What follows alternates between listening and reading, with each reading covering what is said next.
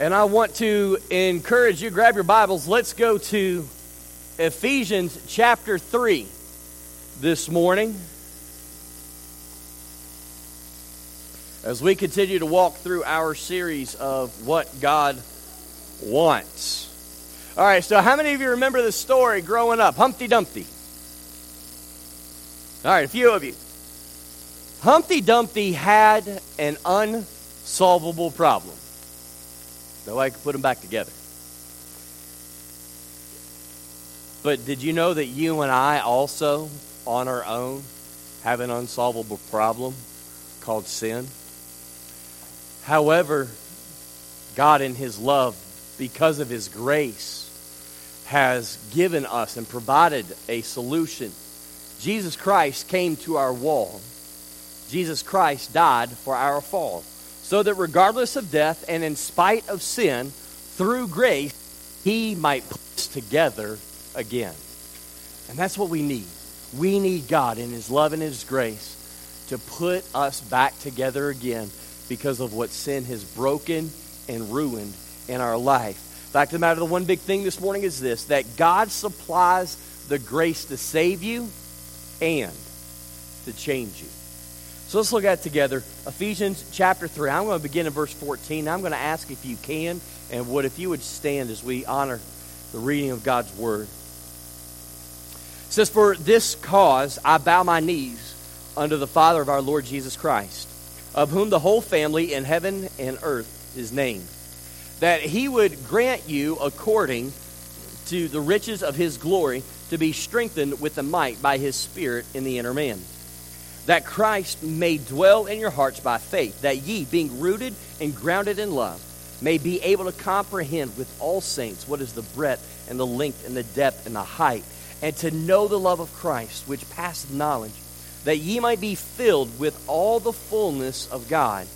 Now unto him that is able to do exceeding abundantly above all that we ask or think, according to the power that worketh in us, unto him be glory in the church by, by Christ Jesus throughout all ages, world without end. Amen. Father, we thank you again for, for this day and this opportunity to study your word. And now, Lord God, I pray that the power of God would be revealed through the proclaiming of your word. And that as your word goes out, that, Lord, you would give each person here and those who will listen to it via the podcast that you would give us the ears to hear and the hearts to receive the truth from your word. In Jesus' name, amen. And you may be seated. God supplies the grace to save you and to change you. This text is going to reveal four things about God's grace this morning that we want to see. The first is this that God's grace exposes our heart. This section of Ephesians here is really a prayer that Paul is writing to the church at Ephesus. He is praying that God would strengthen them, that they would experience his love, that they would understand who God truly is, and that they would come to understand that he is able to do far more than you and I ever think to ask him to do.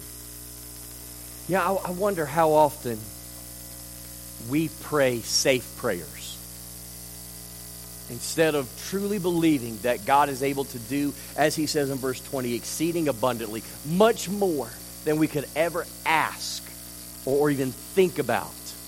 You know what you and I call extraordinary? God calls ordinary because he's the all powerful God. Where you and I see barriers and burdens, God sees opportunities to reveal himself to us and to teach us how to depend on him a little bit more. When we talk about the movements of God, we often think about big things, you know, the day of Pentecost and, and two revivals that have swept uh, throughout the nation eh, over time. But we can't lose sight of the fact that God uses his extraordinary grace in the middle of very ordinary circumstances. What I mean is this that God uses our marriage to teach us about His grace. I mean, after all, we are two imperfect people trying to live in perfect harmony. We need some grace. God uses our kids to teach us about His grace because sometimes they want to talk back, and we don't like that. Or sometimes we will tell them what to do, and they will ignore that. I wonder if God's going, now do you see how I feel? God will use His grace in our jobs with difficult bosses, with difficult coworkers to teach us about Himself. We need to look for God's grace everywhere and understand that the standard of grace that we are to operate in is this what God has given to us is what we are expected to show to others. And God reveals His grace in these ordinary things to reveal two things about Him. The first is who He is. We need to understand rightly, according to Scripture, who God is. So that we'll understand how powerful He is and loving and gracious, but also how holy and just He is. The second thing that ordinary uh, events reveal to us is this who we are trusting with our daily life. You know, so often we love to blame others for our problems. Now, it's, it's as old as time. We can go all the way back to Genesis 3 and see that the blame game has always happened. But we love to blame others when things don't go the way we think they ought to. But maybe it's God allowing those things into our lives to show us that at least part of the problem is us. Fact of the matter, we look at James chapter 4, verse 1, it says this Where do wars and fights come from among you? Do they not come from your desires for pleasure that war in your members? My greatest enemy is the inner me. I'm, I'm my own worst enemy, and so are you. And we have to understand this. It's easier to blame somebody else when really we need to be looking at ourselves. See, Scripture says in Romans 3.23, For all have sinned and come short of the glory of God. We are sinners by birth and by choice. While others certainly can sin and hurt us, we do far more to hurt ourselves than hurt others than we think of. And that, that idea, that picture that Paul's painting of missing the mark is an archer taking his bow, putting an arrow in, pulling it back, and letting it go. And it's not that we miss the bullseye. It's we miss the whole target. That's really the picture that Paul paints in Romans 3:23 like we don't even get it to the target. This is us falling short of the glory of God from birth and throughout our life by the choices that we make. And so God will expose our hearts as unbelievers so that we can see our sin and need and see our need for him. Because the self-deception, we think we're okay. The self-deception says that I can save myself. But God reveals our sin so that we can clearly see we need him. But God will also expose our hearts to show us that we're not trusting him in our daily life because as much as we need the grace of God to be saved, if we're going to live the Christian life, we need grace to do that as well. Let's just be honest. Dealing with people is difficult sometimes. Some people make it really, really hard to love them.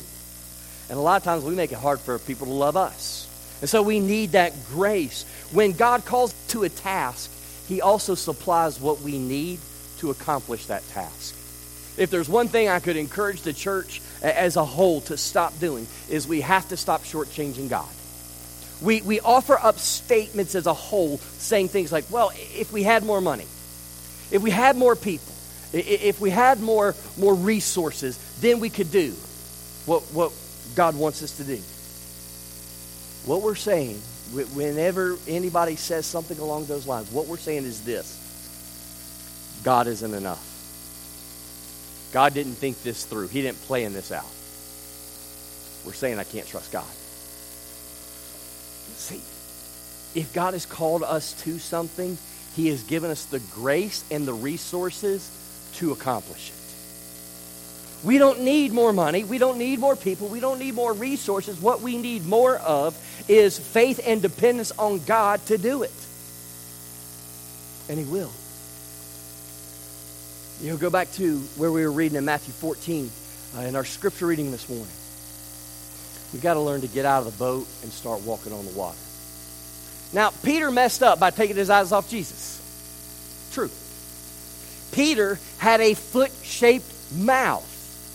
That's true. But Peter also got to experience firsthand the power of God in his life. Now, did he experience it because he was smarter than the other disciples? Nope. Did he experience it because he deserved to be used by God more? No. Peter got to experience the power of God in his life because he trusted Jesus more than he valued safety. He trusted Jesus with his life, even when his mind said, This is crazy. I mean, who in their right mind would get out of the boat and expect to walk on water? And the thing is, Peter wasn't looking at his circumstances originally, he was looking at Christ. He said, I can't, but you, you can make me do this. And so I'm going to do it.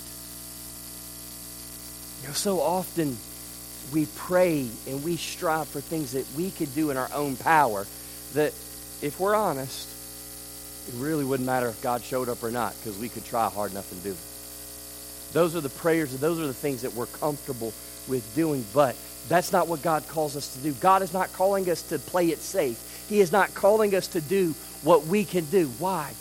Because He knows this in our sin sickened heart, if we only did what we could do, we would rob him of his glory by taking credit for it.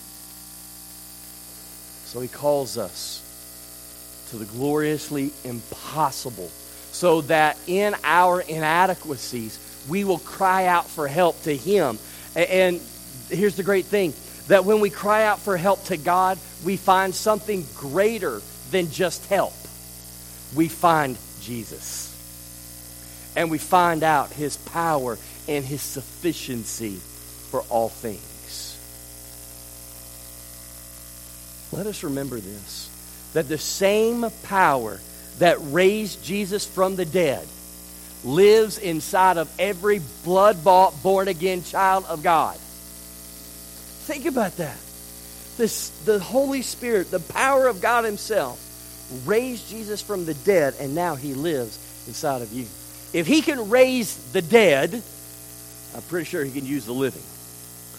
We just got to learn to, to trust him. And so we need to learn to be like Paul there in 2 Corinthians 12 when he said, I will glory in my weaknesses and infirmities, for when I am weak, then his strength is revealed.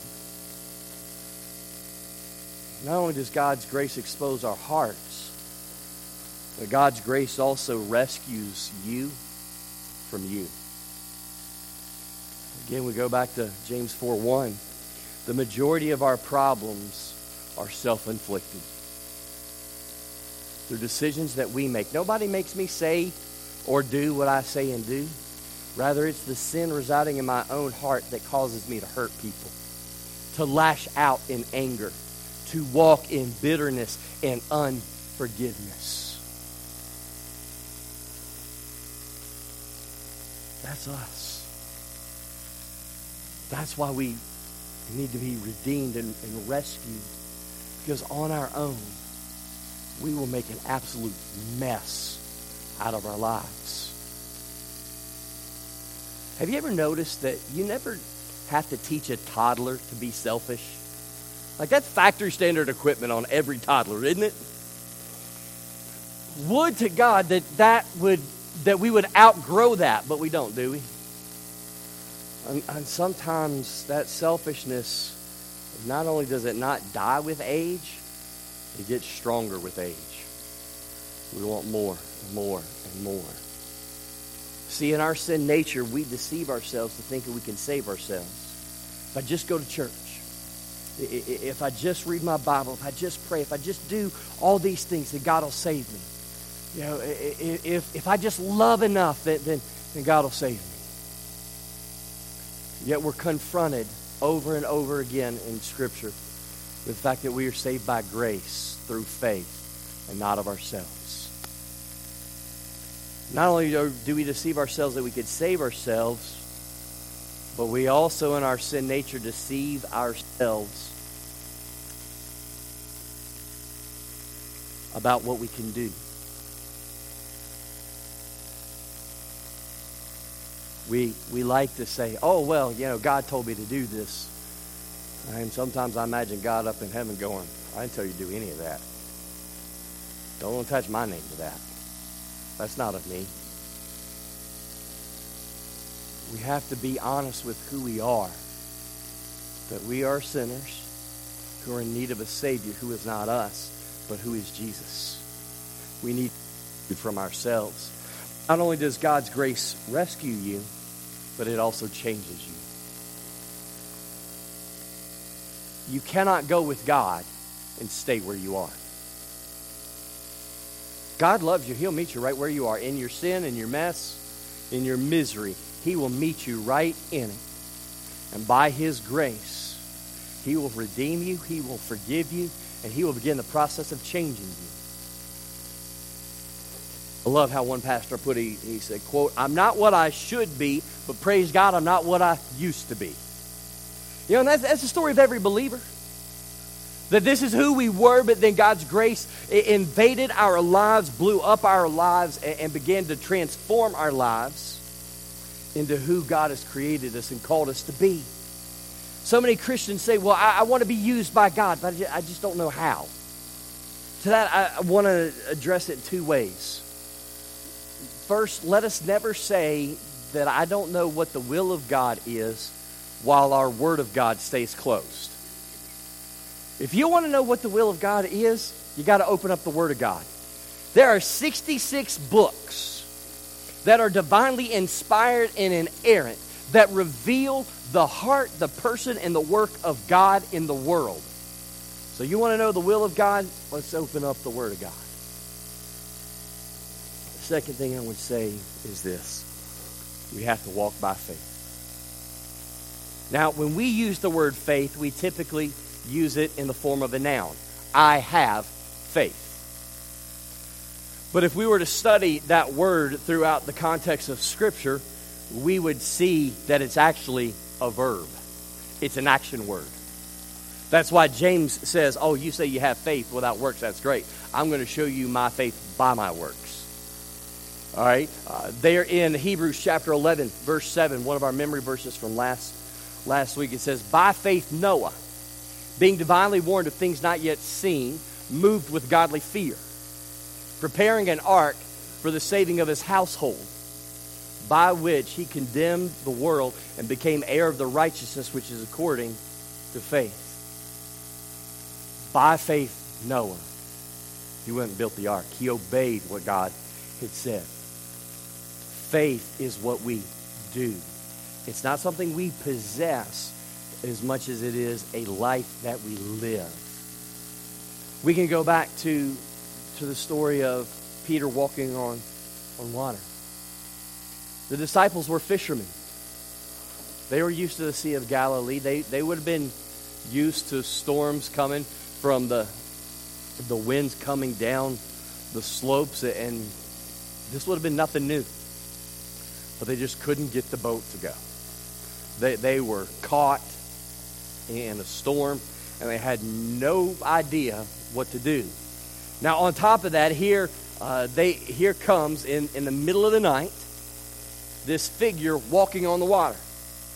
They think it's a ghost. And, and out of the darkness, you hear this comforting voice said, Do not be afraid, it's I. Now, Peter immediately recognizes the voice of Jesus. And so he says, I know it's you. Tell me to come to you.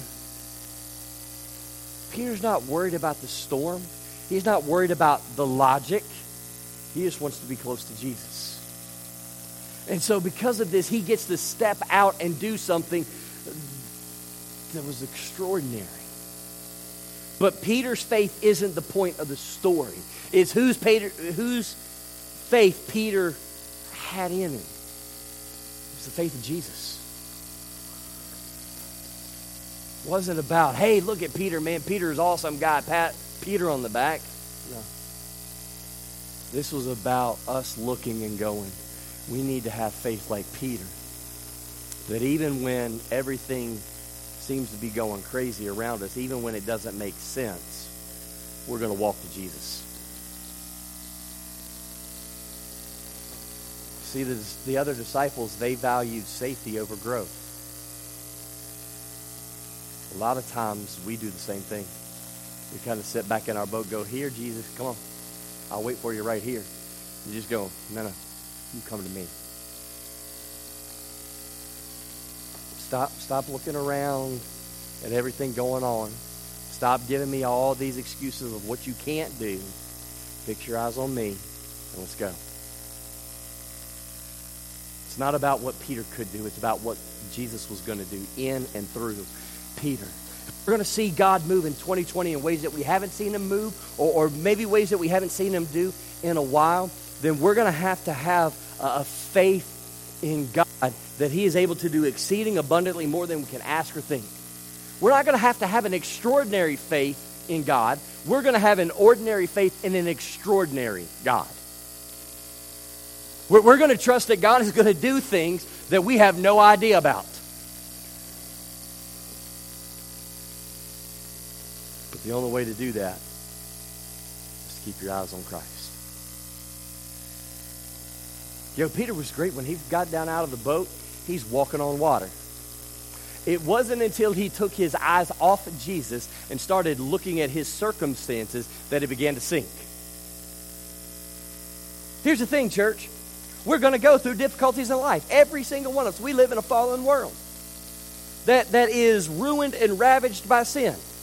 Marriages are going to be stressful, families are going to be messy. All these things are going to happen. Our circumstances may change, but God never does. So, why are we looking at the things that change? Instead, we need to fix our eyes on the one who never changes. Now, I want to warn us of something. This type of faith is going to cost. Biblical faith that sees God do the incredible in us and through us does not come cheap. we are going to have to resolve in our hearts that whatever the price that God asks, He is worth it. If we were to go study there in Luke chapter 9, we would see that Jesus says, if you're going to be my disciple, I have to be more important to you than your most important relationships. I have to be more important to you than your greatest prized possession. I have to be more important to you than your life. Following Jesus comes at a cost. But to that end, let us resolve that he is worth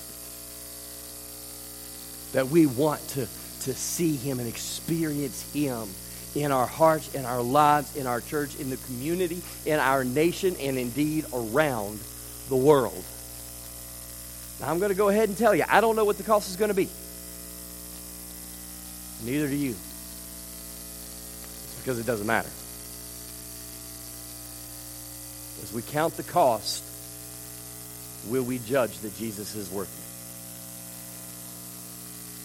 it? I do know this that God is going to use pressures in life, opportunities, hassles, burdens, griefs, temptations, and even joys to grow us and to change us. And this is why we have to be, as the scripture says in verse 17, that Christ may dwell in your hearts by faith, that ye being rooted and grounded in love. If we are to experience the grace of God, we have got to have a love of God that writes a blank check that says, wherever, to whoever you send, I'll go. Whatever you want, Lord, it's yours. This is the blank check. We have to have a love for others that says, No price is too high, Lord, that I will not go so that they can hear the gospel. We have to have a love that is so strong for others that says, I don't care who you are, I will serve you. Because this is the example of Jesus. Let us not forget, church, that on the night he was betrayed, the King of Kings got up from a dinner table, wrapped a towel around himself, got a water basin, and went and served and washed sinful disciples' feet, including Judas. See, if serving anybody is beneath you, then ministry is above you.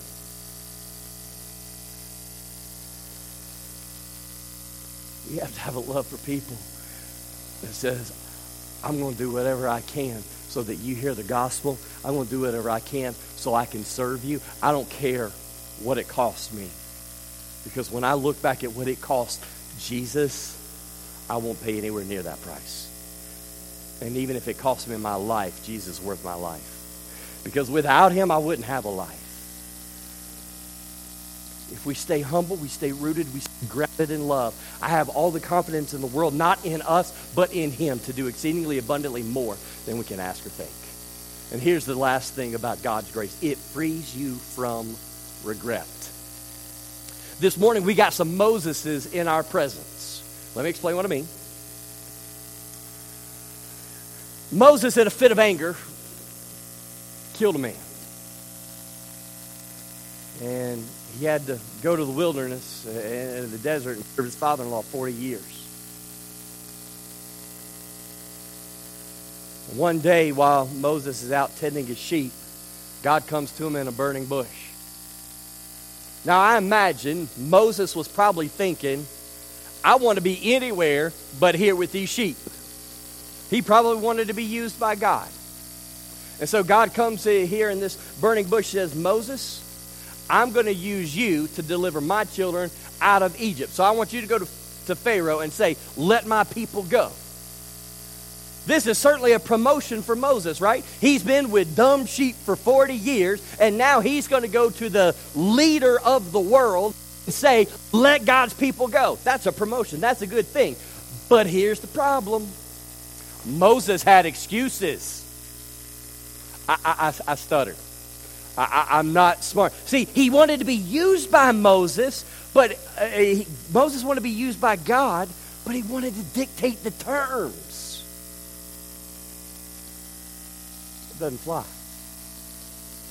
See, Scripture says that God is the potter, and you and I are the clay. The clay does not tell the potter what to make of him.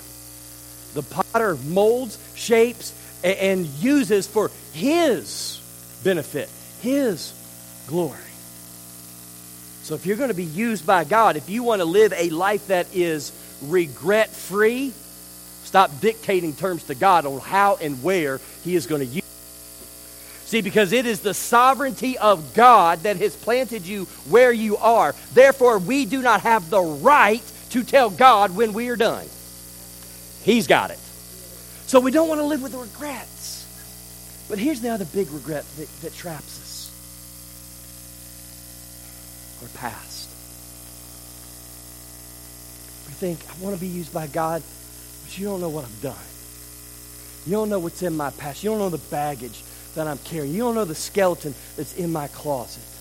To you, I want you to hear this from the Word of God. Romans chapter 8, verse 1. There is therefore now no condemnation to them who are in Christ Jesus. When Jesus hung on that cross on that day, he bore your past, your present, and even your future sins. And He paid for every single one of them. Don't sit here and go, but what if I mess it up? God already knows you're going to. God has already factored in our inadequacies to His perfect plan. You and I are not going to do anything that's going to take God by surprise. And now that you are in Christ, God is not interested in your past. He is focused what he is going to do in you and through you in the present. and in a way only God can do it, He's going to use your past and your present to prepare you for the future He created you for.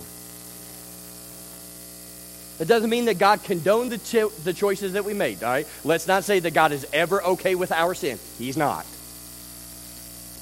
But our sin does not negate or debilitate the power, sufficiency, and the grace of God. If He can talk through a donkey, He can talk through you. By the way, He did. In the book of Numbers. So, church, it's time to lay down some excuses. Don't tell God that you're inadequate. He already knows you're inadequate. That, that's the joy of this. He knows we can't. But then again, He never asked us to in the first place. Because God is not interested in your abilities, He's interested in your availability.